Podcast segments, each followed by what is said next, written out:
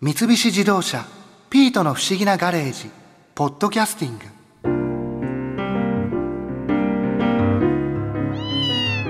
最近はペットボトルでも手軽に麦茶が買えるけど子供の頃に飲んだ麦茶を飲むためにはやっぱりちょっと手間をかけた方がいいのかな。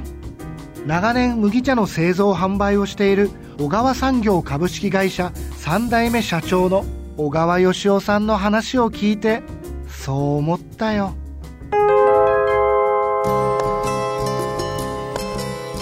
麦茶の作り方っていうのは、うん、例えばその創業当時からやっぱり変わっていくものなんですか、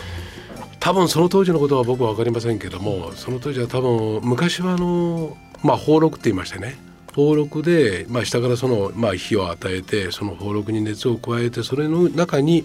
麦ないしはそういうふうな大豆を入れてかき混ぜながら焼いていたというのはあの事実だと思いますね。なんかフライパンみたいな感じフライパンのちょっと厚めのやつですね。そういうもので飲まれていた。そこからどんどん変わってきてはいるんですかそうですね。うちもあの宝禄ではね結局まあ生産量分かりませんからあの当時使ってたのは平釜というものであって手が2つ出ててそれが釜の中でぐるぐるぐるぐる回りながら麦をそのひっくり返しながら焼くような状態。で下からは熱を加えてその熱の力でその鉄板が熱くなりそれで麦が焼かれていく状態でしょうね。うん、それをまあ多分基本的には使っていたと思いますよ。うん、実際に今使ってる釜っていうのは、はい。はいうん、いつ頃から使ってる釜あれはあの昭和31年から回ってますね。結構経ちますよね。そうですね。僕はあの昭和29年生まれですから、僕は今年63になりますんでね。はい、彼はあ61になりますかね今年は。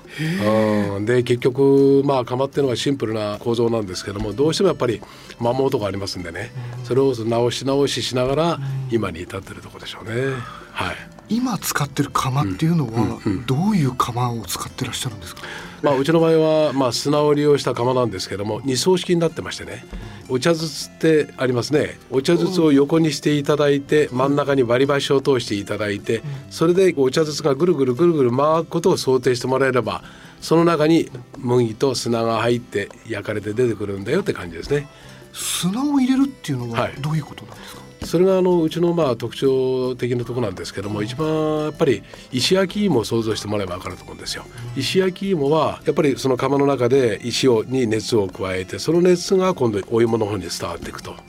えー、麦茶も同じようにですね、まあ、石の代わりに砂を利用して砂に熱を加えて砂から今度大麦に伝わっていくっていうところでその先ほど言ったお茶筒が回転することによって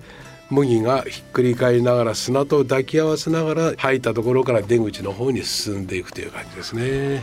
なんか単純に思うんですけど、はいはい、砂がやっぱり熱を伝えるのには媒体なんですよ。一番いいうんそうですね。多分あの一番あの砂が大麦を抱いてくれますから、包ん。でくれるもんですからね。そこで結局まあ大麦っていうのは炭水化物ですから、それで一気に熱が加わることによって一気にはぜるという言葉を言うんですよね。膨らむわけですね。ポップコーンみたく、はい、膨らんでそこで多分かなりその麦茶の旨味っていうのがうちの特徴が出てると思いますよね。うん、で膨らますためには砂をちょっと多めに入れてる膨らまさないで抑えるには砂を抑えてやる。やっぱり結局その頃合いというのはやっぱり日々のね見た感じでそういうふうにするわけですけどね。こう膨らめばいいっていうことでもないわけですよね、はい。はい、ものすごい膨らんだらいいわけじゃない。そうそう。あんまり膨らみすぎるとやっぱ膨れつらになりますからね大麦が、うん、なんでこんなに火を強くするんだよって顔するんですよ、えー、実は。怒ったような。怒ってるのかもしれないで結局うまくその一つの釜の方で色をつけてやると最後に二つ目の釜の方で綺麗な色になってね。あおじさんありがとう。いい色になったよっていうわけですね。あそれがね元気な顔してるんですよふるいにかけながらね麦を見るともう立派に僕は入れたよって顔するんですね。違う分かるものなんですかね。そうなんそれはね本当ねニコニコ顔で出てくる。それは面白いもんですよ、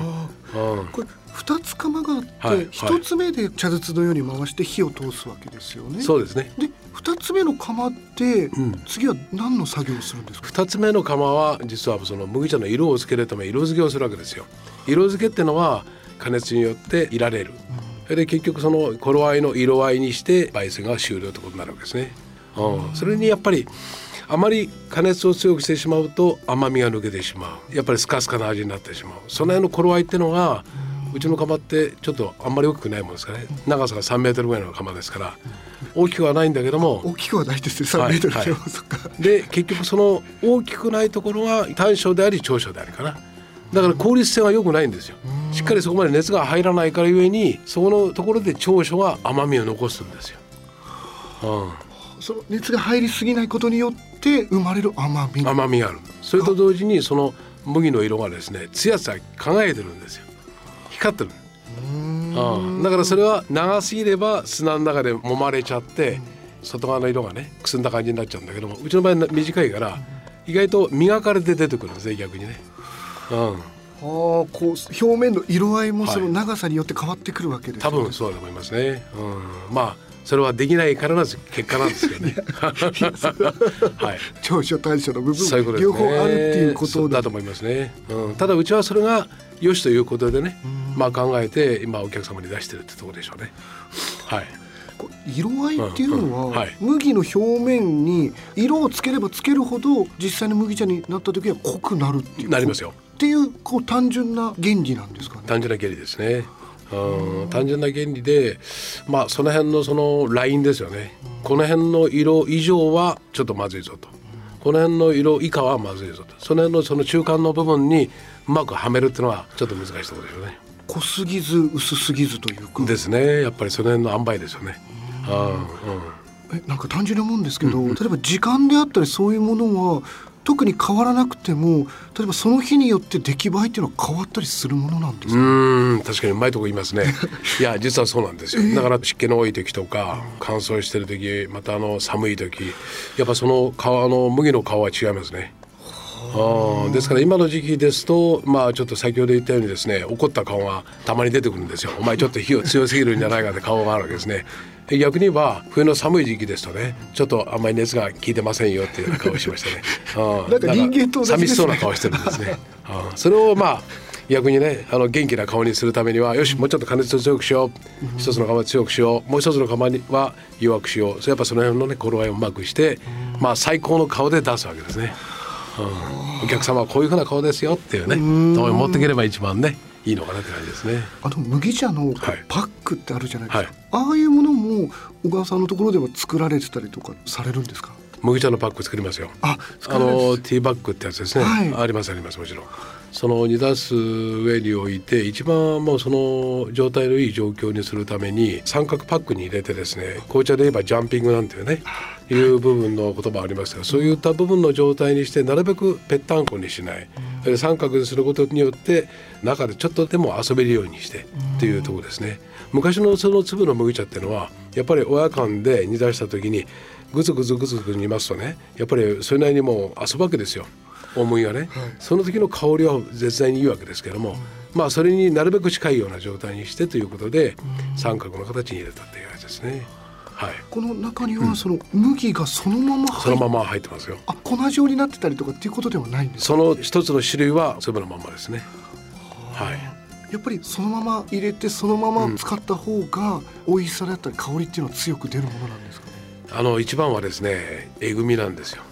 で結局粒のまんまってのはえぐみの元のそのえぐみが出ないんですね。砕いてしまいますとねどうしてもそのえぐみが出てしまう。っていうところで、まあ、そこの部分で分かりますよね。それでやっぱ水色がやっぱり透明感があってやっぱりすっきりとした部分を楽しむことができるってわけですね。やっぱり我々業界でみんな知ってるんですけどもね粒のまんまに煮出したのが一番うまいよなってのはそこなんですよ。なるほど、うん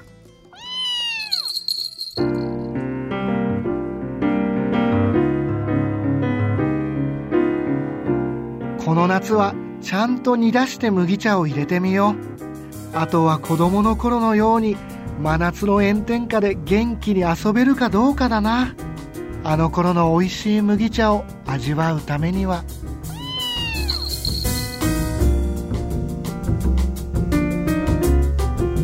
三菱自動車「ピートの不思議なガレージ」ポッドキャスティング。このお話は「ドライブ・アット・アース」三菱自動車がお送りしました。